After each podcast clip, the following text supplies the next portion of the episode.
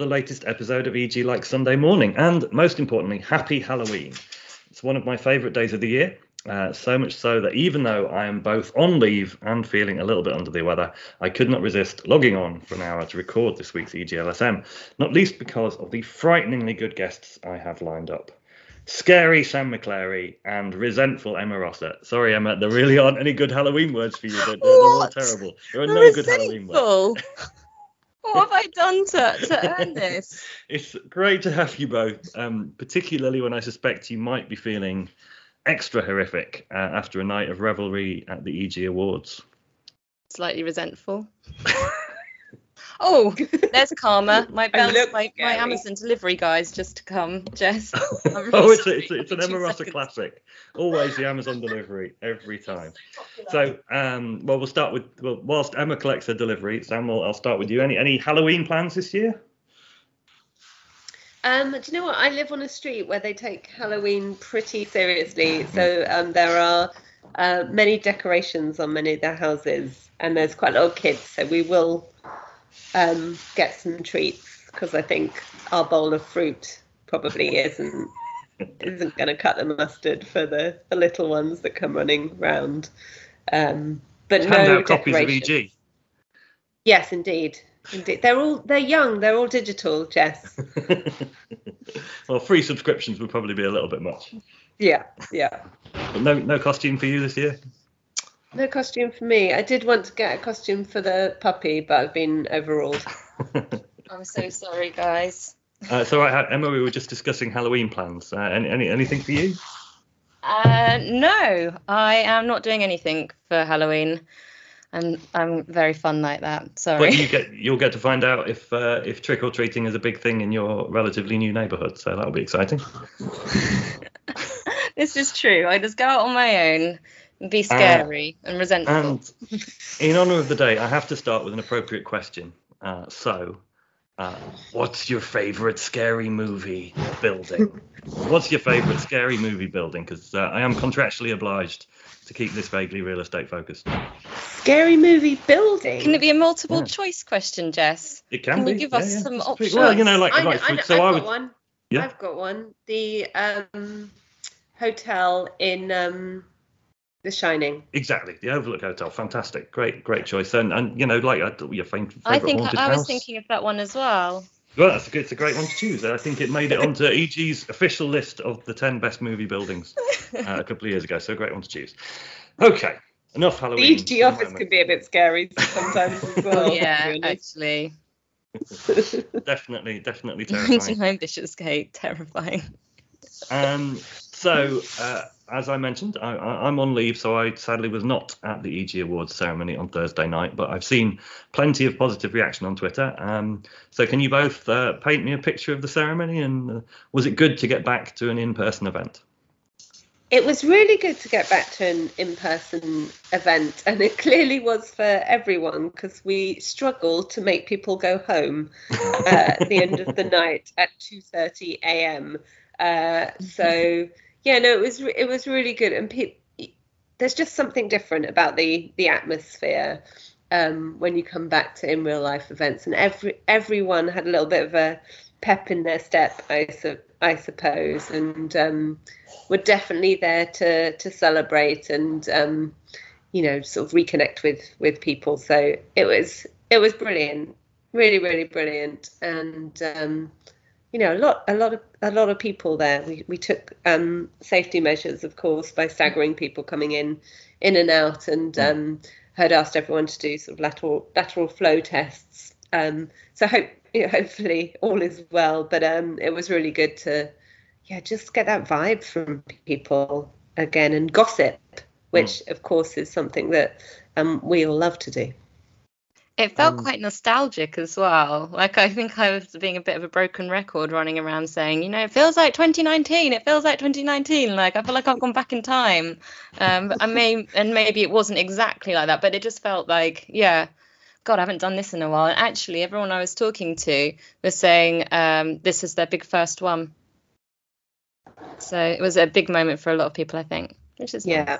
yeah, yeah, and a big a big moment for us to be able to sort of come back with a bang. And we had some uh, amazing entertainment. Um, uh, of which I'm not going to include myself, but you know, uh, we had we had the amazing um, David Hare- Harewood as um, co-presenter. So um, he, if you're um, if you're a Supergirl fan like me, you'll know him as uh, um, you know former head of the DEO and the White Martian.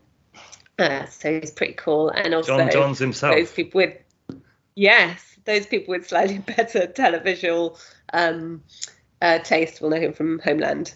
Yes, Um, I but, was you know- annoying Jason Sibthorpe going, What is it? What's he from? And Jason said, I don't know. I've seen him in the theatre. And I was like, No, no, no, it's not that. Halfway through, I was like, Homeland. he does, of course, um, tread the boards as as well, and um, uh, we had him not only for his A-list um, celebrity and just general n- niceness. He was a really n- nice chap, but he has been really vocal around um, mental health and his own struggles. Um, there, there's a very good Channel Four documentary, I believe it is, but that he talks about, um, you know, when he was he was sectioned, um, which is, is something uh, quite special that uh, someone in the public eye can come out and talk about that.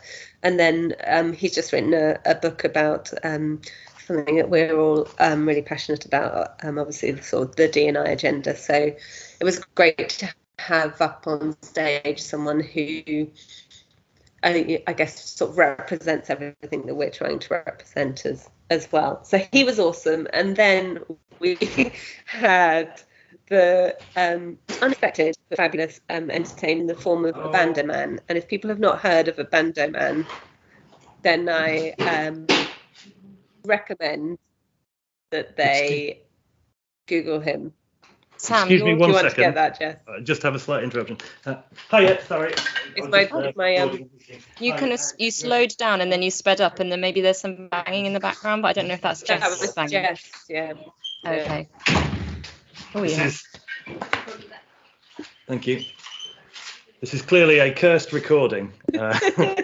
We've got a lot of editing to do. Yeah, well, we'll, we'll see. Or We not. might just he leave it does all he leaves it in exactly. I don't. I, I do edit some things. Uh, just maybe not as much as on a conventional podcast. Certainly Um, not on your holiday. No. Um, yes, so a band, a band man. Google him if you've not heard of him, but he is a hilarious. Sa- Um, Sa- oh, sorry, Sam. You have got quite a lot of banging in your in the background. I don't know if Jess, if you can hear that. oh, no, sorry, that's um, Darren making me some lunch.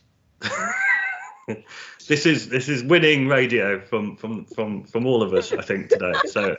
Uh, this is setting everyone listening up for a fantastic Halloween. It can only get better than this. Darren, sorry, Licton, to be a bit- bit quieter. I, I, I, I think in the name of the in the name of the podcast, I will be promising, or in the description, I will be promising listeners tricks and treats. So we, I think we've more than delivered on on the tricks part, and uh, and you're you will, will un, undoubtedly carry on delivering treats. yeah, exactly. There we go. So, She's yeah, about to tell you a really on. good story as well. Okay. She's back. um, sorry about the banging. Um, I'll try again. Abandoman, which if you don't, if you don't haven't heard of him, Google him.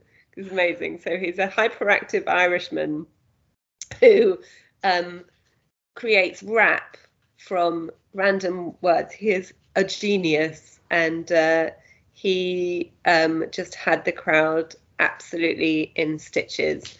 Uh, and let's just say there was a bit of a love affair with William Newton from WiredScore, and probably less of a love affair, but some um, some mathematical um, jo- jousting with uh, Richard Croft from M7.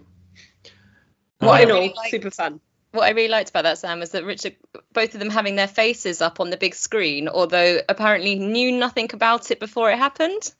They they were told two minutes before, so Oh. I picked their names out um, earlier in the earlier in the week, and then they were given a two minute warning that they might they might be asked to do something. Brilliant. And, And my it- it- personal favorite. Oh, sorry, Jess. Uh, no, no, go ahead. I was gonna say my personal favourite that um, was um, when I say chartered, you say surveyor, which I've been giggling a lot. Chartered surveyor, We all joined in. it hasn't all just been uh, awards night fun for you, Emma. This week, um, the magazine features a bumper uh, build to rent special, a whopping 22 pages of BTR. I made it. So, so Yeah. what, what are some of the highlights that uh, readers of the print magazine or readers online can can There, expect? there are no highlights. You have to do the, what you have to read every single piece, Jess. I'm not. I'm not sure Um, there are no highlights. Sounds as good as you're hoping it does. Okay. they are they are all highlights in that case then. Um but but but yes it has been it's the second one that we've done. The first was earlier this year focusing on investment um, and we wanted to um, get an idea of the scale of investment going into build to rent and wanted to do a follow-up um, this uh, for the second half of the year um, with a sort of different angle. So we were looking at the operational product this time, um, and we did a, a so one of the the kind of the biggest pieces. Um, we gathered data on all of the operational rental in London, which is over 21,000 BTR homes, um, and what price, location, the size of the scheme. Um, and looked at that against average rents in London, um, and then kind of broke it down to look at boroughs as well. And we have a really nice um, analysis that um, Carl worked on. Um, again, he worked on the previous one as well, um, and uh, we looked at the, the overall, I guess, kind of headline figure from that was that build to rent um, developers and operators can charge a 21% um, premium on average rents in their area, um, and and then it's digging into what what forms that premium um, and and why is this valuable for investors, but also valuable for residents as well. Um, so that's definitely one to start off with. Um, We within it, you're going to have to stop me. I'm just going to ramble for a bit, Jess. We also had um, uh, at the start of the magazine um, the we wrote the news of Moda. Moda Living um, partnering up with Osborne and Co to deliver build to rent and life sciences. And so they've got a debut scheme in Belfast, other schemes lined up in Glasgow, Birmingham, plan for 3,000 homes and 3 million square foot. So that fitted very nicely with our um, looking at build to rent and, and going with the supplement as well. We had comment pieces. Um, Sadie Malim uh, wrote for us on more on premiums, looking at how invest, um, institutional investors are better equipped to improve um, environmental performance of buildings and, and what that premium looks like.